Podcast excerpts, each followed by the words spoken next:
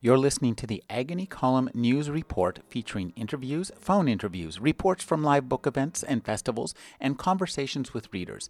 You can find additional news, interviews, book reviews, and more five days a week at the Agony Column website at trashotron.com slash agony.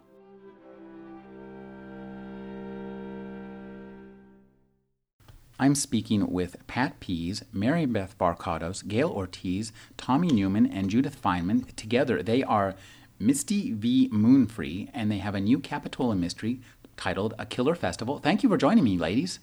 You're Nice to be nice here. to be here. Well, this is your second book in less than a year. The first one took quite a bit longer. I'm guessing that you learned from your first book in terms of how to put them together. Pat, why don't you tell me what your contribution was to the second book? Did you feel that how much did you learn from writing the first one? Oh, quite a bit, quite a bit. But first, I want to tell you the inception of this book because I think it's kind of funny. We had finished the first book. We'd had our wonderful reception, and uh, obviously it was it was going to go a few places, locally at least. And we all went, "Phew, that's over. We've done it."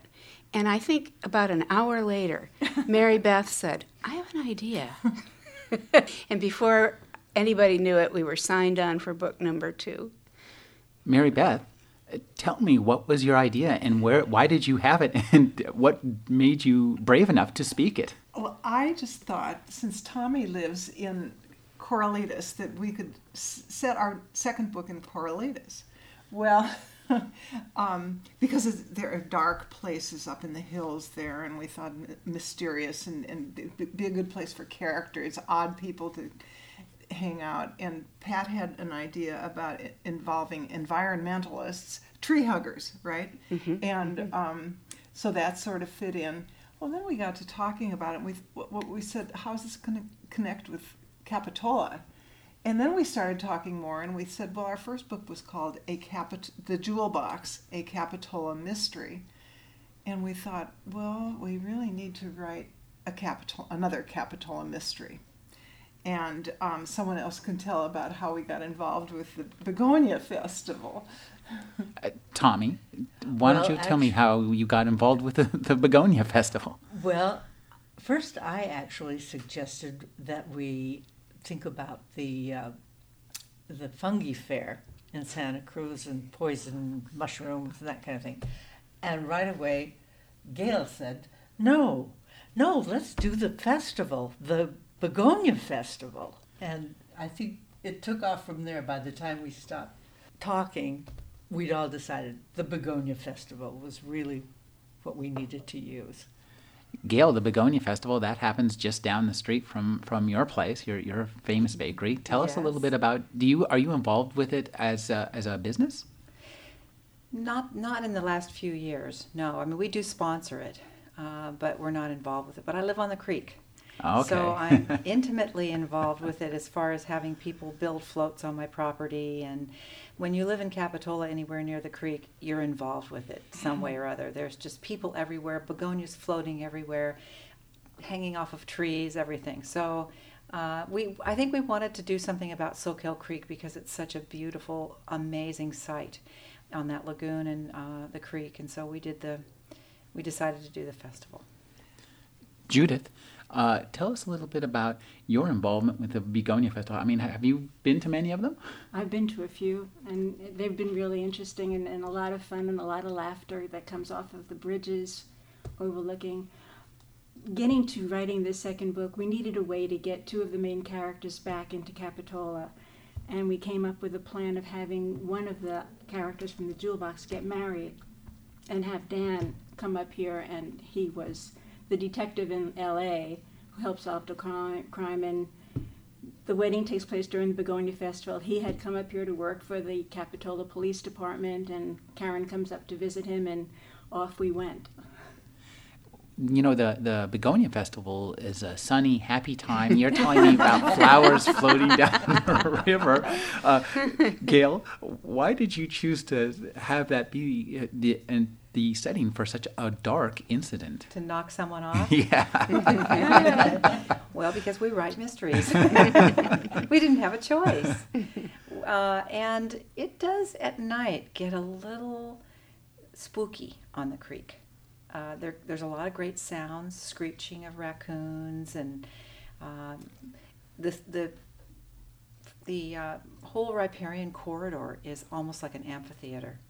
Sounds carry back and forth, and you can hear strange conversations way down the creek. I live eight houses up and on the other side of the creek from the Shadowbrook, but I can hear people talking and I can hear what they're saying a lot of nights. So I go out at night and I listen, and it, they're very jovial. Did any of your eavesdropping uh, yield material for the book? No, shall we say? Although we did include Shadowbrook as a rendezvous place for Karen and Dan, so it's described. Well, we've got Karen and Dan back. Uh, Mary Beth, can you tell me who else we, we brought you brought back? Did you uh, bring anybody back from the previous book? Um, well, the person who's getting married is Summer. And in the jewel box, Summer's mom uh, works at the jewelry store. And uh, so Summer also helps there. Now, Summer has gone off to LA to become a model. Summer comes back to marry her kind of high school sweetheart. And um, the, the sweetheart is part of a group of guys that have traditionally built, built prize winning floats. And there are five of them. And their name is the Bozo Brigade. So we had a great time with the Bozo Brigade building a float for the parade, which is, can I tell what the parade's called? What the theme for this year, for our year, is called Royalty Gone Mad. And they have. We're hoping the festival picks it up. Yeah. Be a great tie-in. so Summer and her mom Margot are back, and then there are a couple peripheral characters um, that were in the other book, Weldon and Beverly, and they they make an appearance. And the police chief. And the Mickey pol- oh, Mouse. always the police chief. She's quite important in this book. She's more important in this book than she was in the last one. Yes. Mm-hmm. Well, I, I wonder if you care to tell me. There's five of you here. Architecting this kind of book seems, with between one person, would be a challenge. With five of you, does it become more complicated or, or less complicated? Pat. I think it was easier this time around. Uh, we're used to working with each other. We each would go off and do our chapter and then bring it back, and everybody would go over it and nitpick it. And um, I, it, it went, obviously, our first book took, what, five years? And this one we accomplished starting it like last October. and yet we think it's better. Well, well, you know, it's interesting the way you describe this process. It seems to me it, it's like your typical kind of uh, writers group that you might have at a bookstore. Yet you're all focused on one on one project, and that's really interesting. Uh, Gayle, could you tell me uh, uh, about your your how did you work into this? Originally, or just how did how did This- I, how did we work this last time? This last time, yeah, tell me.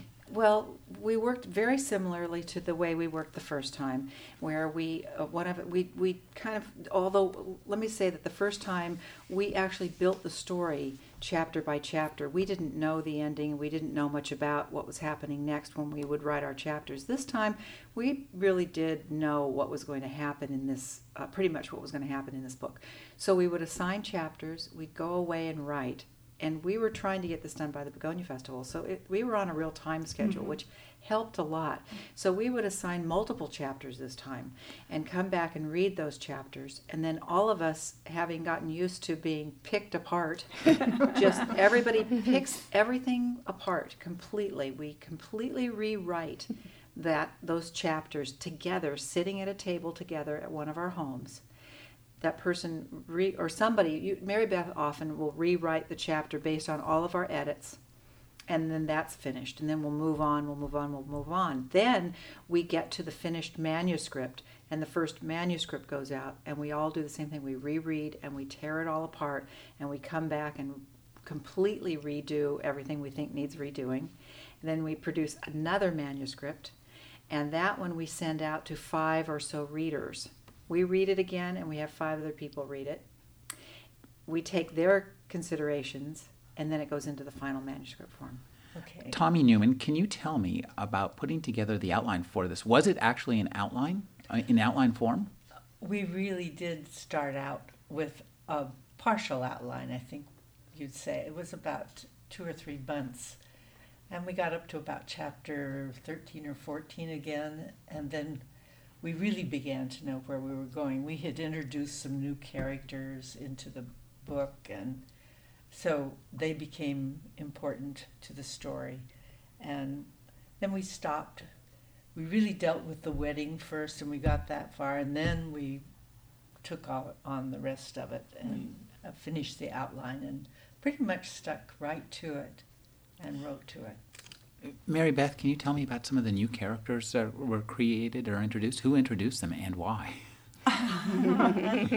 Um, well, when we started talking about the floats, Gayle said, "Oh, there were these guys that lived up the creek, uh, just a short ways from Gayle's house, and called the Bozo Brigade, and maybe we could just use that." So we just jumped right in and called a friend, and he said, uh, "Oh yeah, they're they're still around here."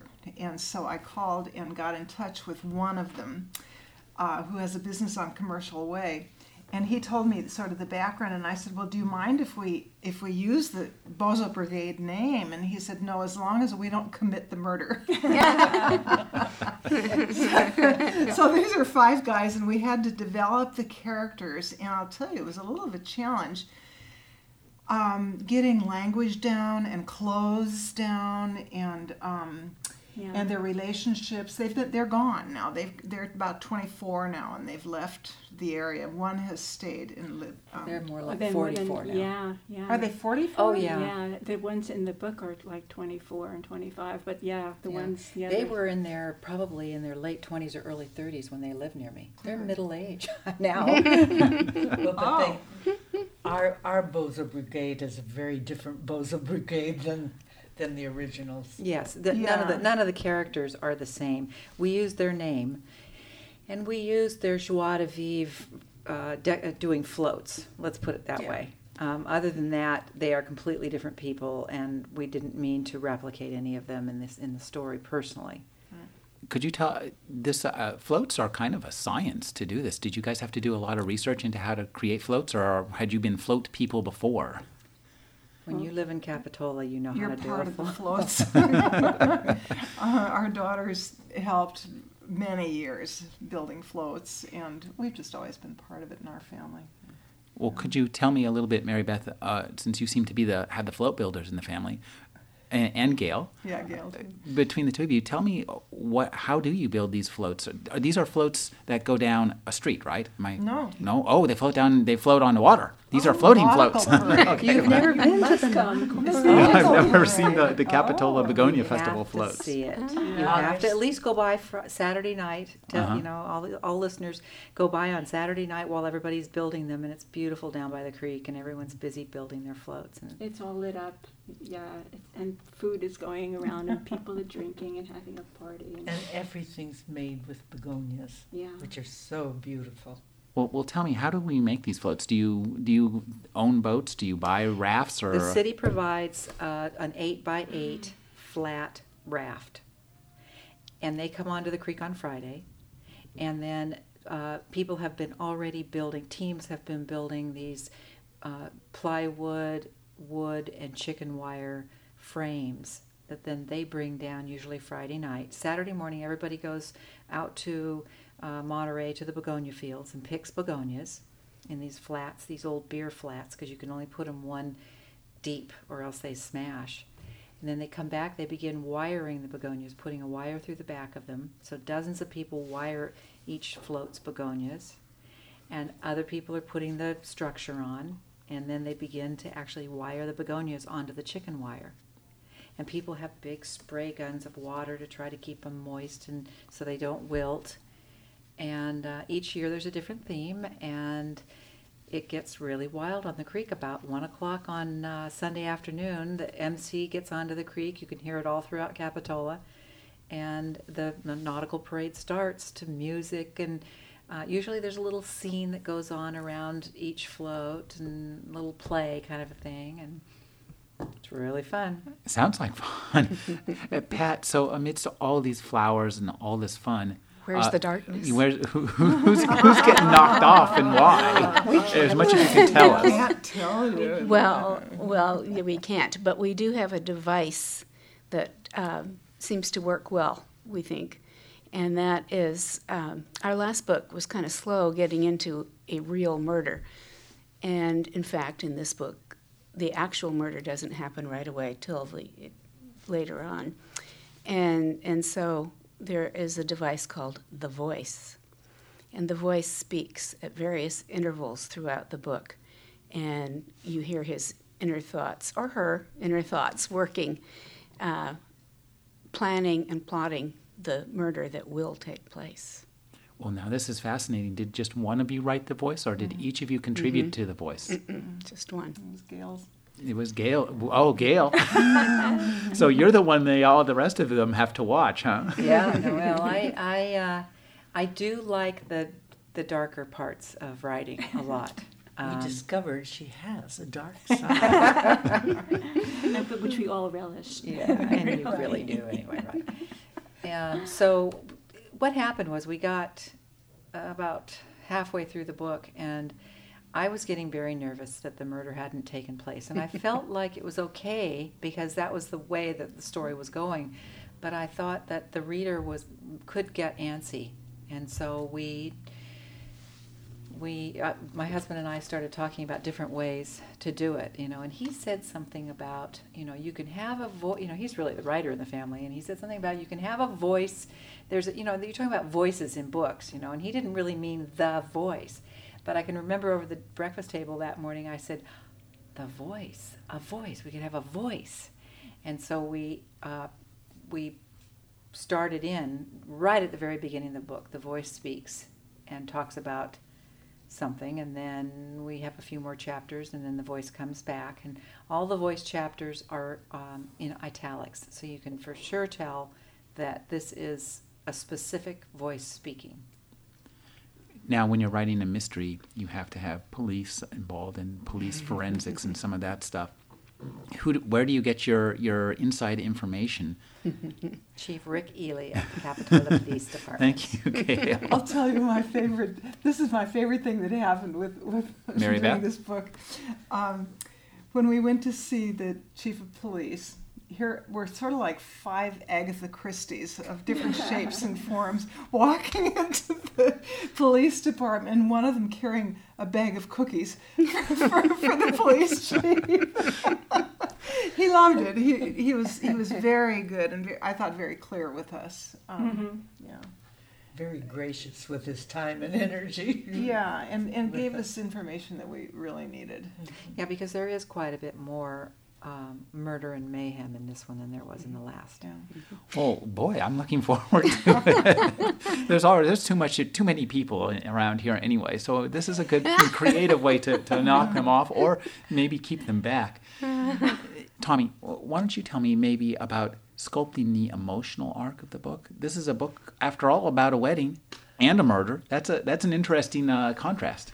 Well, it is interesting because you lead into the wedding first, and that, of course, is the the light-hearted, and and uh, we get to learn more about Summer and her mother, and her mother's husband is ex-husband is introduced, who is a character out of the past. So, all of this builds up to this light-hearted wedding scene, and um, and then it gets a little darker af- after that.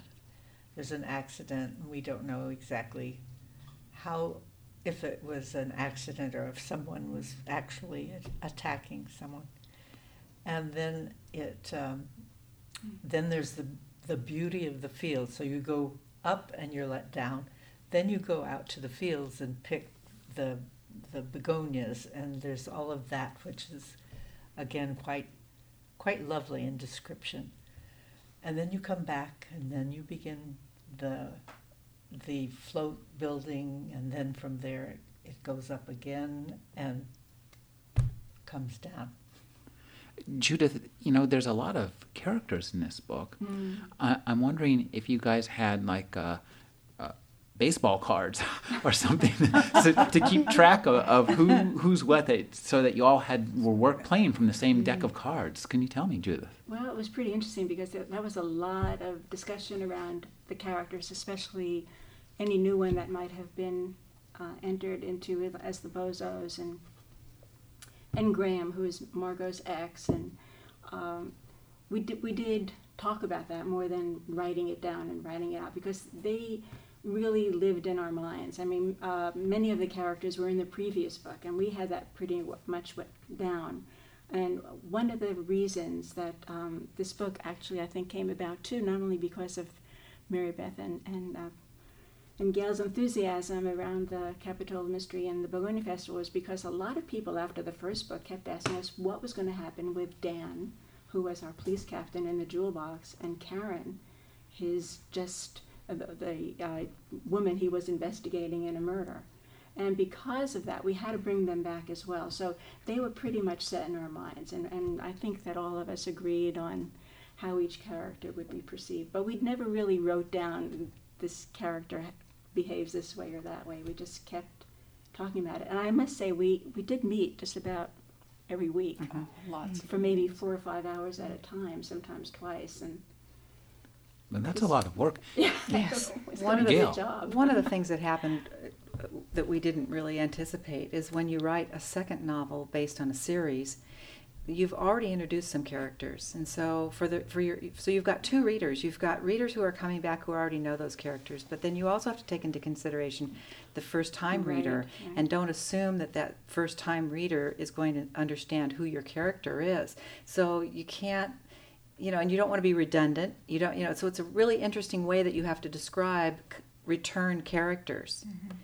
Uh, then the other thing that we had going on was um, that we had five bozos, five young men, and trying to give them each a very specific personality based on what they wear, what they do for a living, their background, um, what they look like, everything about them was, you know, we had to continue to inject more description as we wrote to make sure that we were clear about who they were and that the reader would be clear about who they are, since there were so many of them. mary beth Well, one thing that developed is um, in the first book, the city of Ca- the village of Capitola became a character in some ways. Well, in this book, Soquel Creek becomes a character, and we did we did research about the creek and about the the um, biology and um, and looking at it and the sound, like Gayle said, the sounds, and we tried to really give you the feeling for the creek.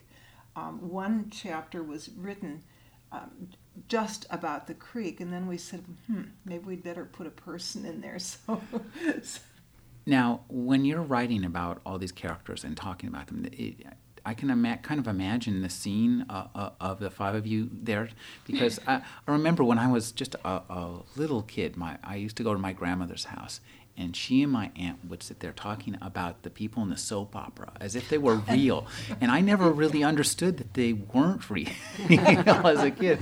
So, could you talk about uh, having these conversations? You know, you're, you're at somebody's house. You know, you're somebody's husband, sons, children are wandering through. Could you talk about the um, the lives of these imaginary characters as kind of like soap opera gossip? Oh yes, uh, Pat? I think we we all strongly identified with one character or another in the book, and had had pretty definite feelings about what they were like, what they would think, what they would do. And you know, I remember myself saying, "Oh no, she would never do that," or he wouldn't act that way. He wouldn't say that. And we changed language to be hopefully more appropriate for for whatever character we were developing. Mary Beth? course, Oh, clo- sorry. clothing was also very important. The kinds of clothing that each would wear and what their background was, what their jobs were now, and how they were developing, where they were working, the kind of lifestyle they were living uh, now as opposed to when they were in high school. So we really discussed the characters very thoroughly until we felt like we really knew them. Judith, did you find out any new and surprising information about characters you'd already created? Did anybody did any skeletons come out of anybody's closet? Hmm, let me think.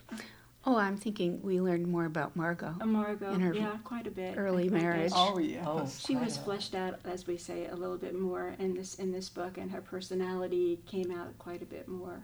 Um, yeah, that, that was kind of a surprise because I, I was writing it, and you you just kind of feel like you become that person, and, and what would you she do, and and writing by yourself at home and, and thinking about this, you would get into the position of how she would be feeling doing her her body language and how she would uh, get up or walk or move or do do something, and it kind of surprised me.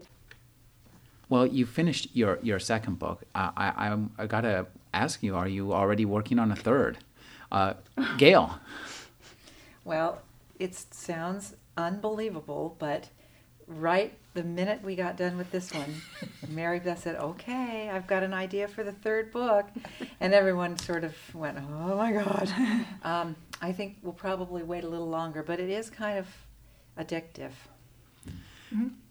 Pat, could you tell me about uh, how addictive it is? I mean, do you guys I, these these meetings must be kind of social occasions for you too, so you get to catch up, or are less they? less so than you would think. Oh, really? We really are pretty businesslike doing them, but But um, we have fun though. Ad- addictive, yes. I, I feel lucky with this book. I got to write a lot of the lighter scenes, uh, the wedding, and a lot to do with this character, Graham, who is a mushroom forager up in Mendocino, the ex husband of Margot, and uh, their gradual evolving relationship.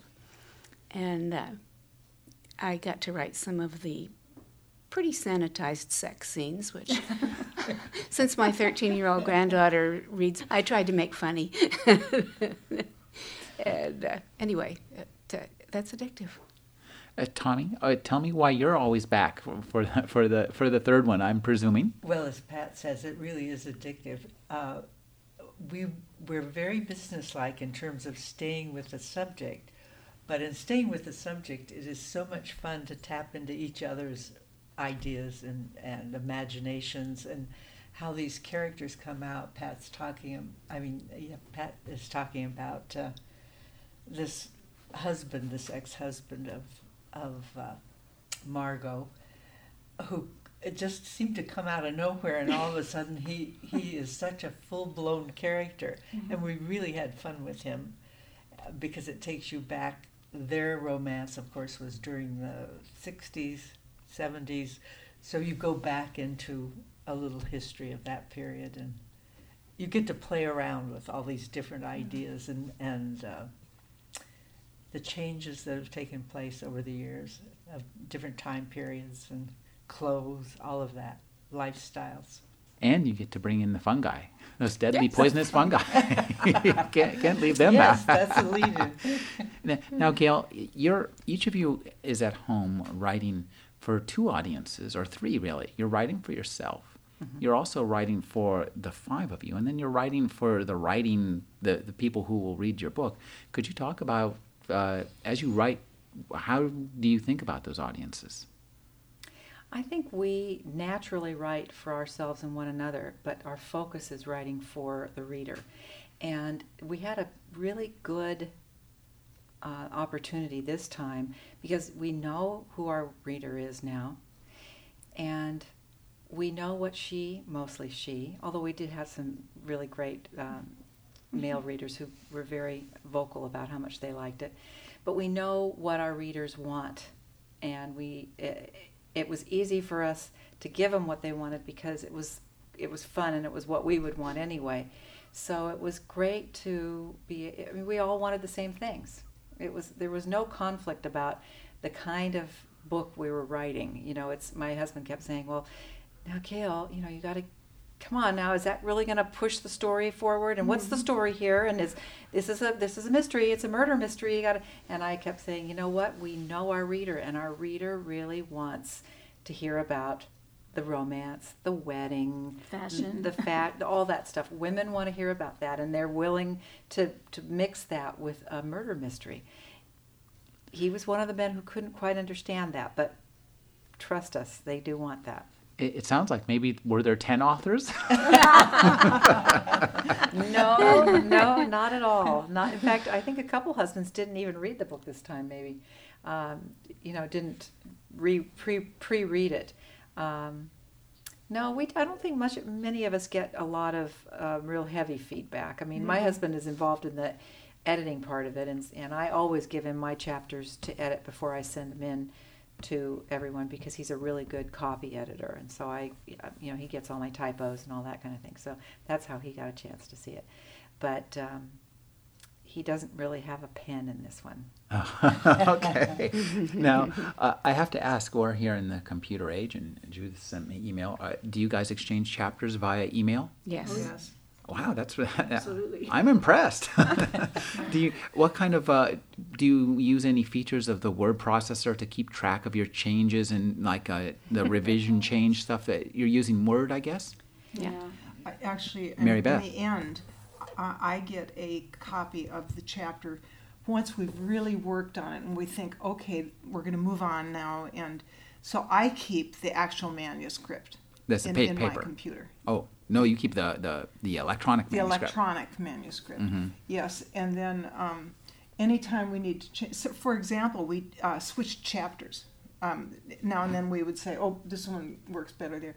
And, and that's so easy to do on the computer. And um, so by the end, uh, when we were finally ready for our first manuscript, I just uh, took a CD down to Kinko's and had it printed out, and and with this uh, little binding that they do, and it, it does the job. It's not really expensive, and um, our first manuscript we worked on, it, they were just torn apart. We we just really because it was the first time we could see our book. Mm.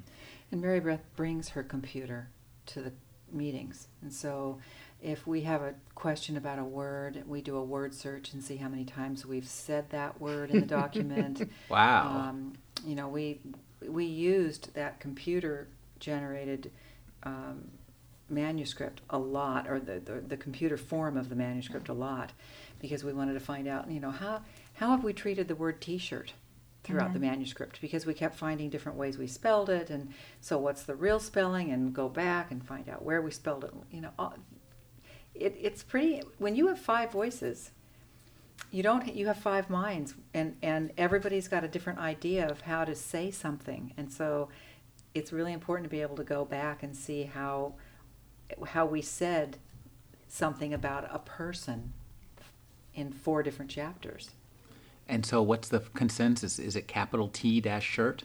no dash No dash. did we dash it no T space shirt. That's nice to know. I was wondering myself. well that was one of our hot and heavy fights I've been speaking with Misty W. Moonfree. That's Pat Pease, Mary Beth Varkados, Gayle Ortiz, Tommy Newman, and Judith Feynman. Their new book is A Killer Festival, a Capitola mystery. When does it debut? We'll all be down at the Capitola Book Cafe. Last time I remember, it was like a riot scene. I was kind of scary. It was fun. yes. Uh, it will. Uh, we will be at the Capitola Book Cafe this September the 11th. It's a Thursday night at 7:30. We will also be signing books at the Begonia Festival at the Nautical Parade on Sunday, August 31st, uh, on the near the Stockton Bridge, it, right out in front of Armida Winery. So we'll be there. Our books will be at the, their booth all weekend. Um, and we don't have any other dates set for where we're going to be, but the book will be available in bookstores and Gayle's Bakery on Aug- about August 24th, the weekend of August 24th. Thank you for joining me, Gayle and ladies. Thank you very much. Thank, Thank you.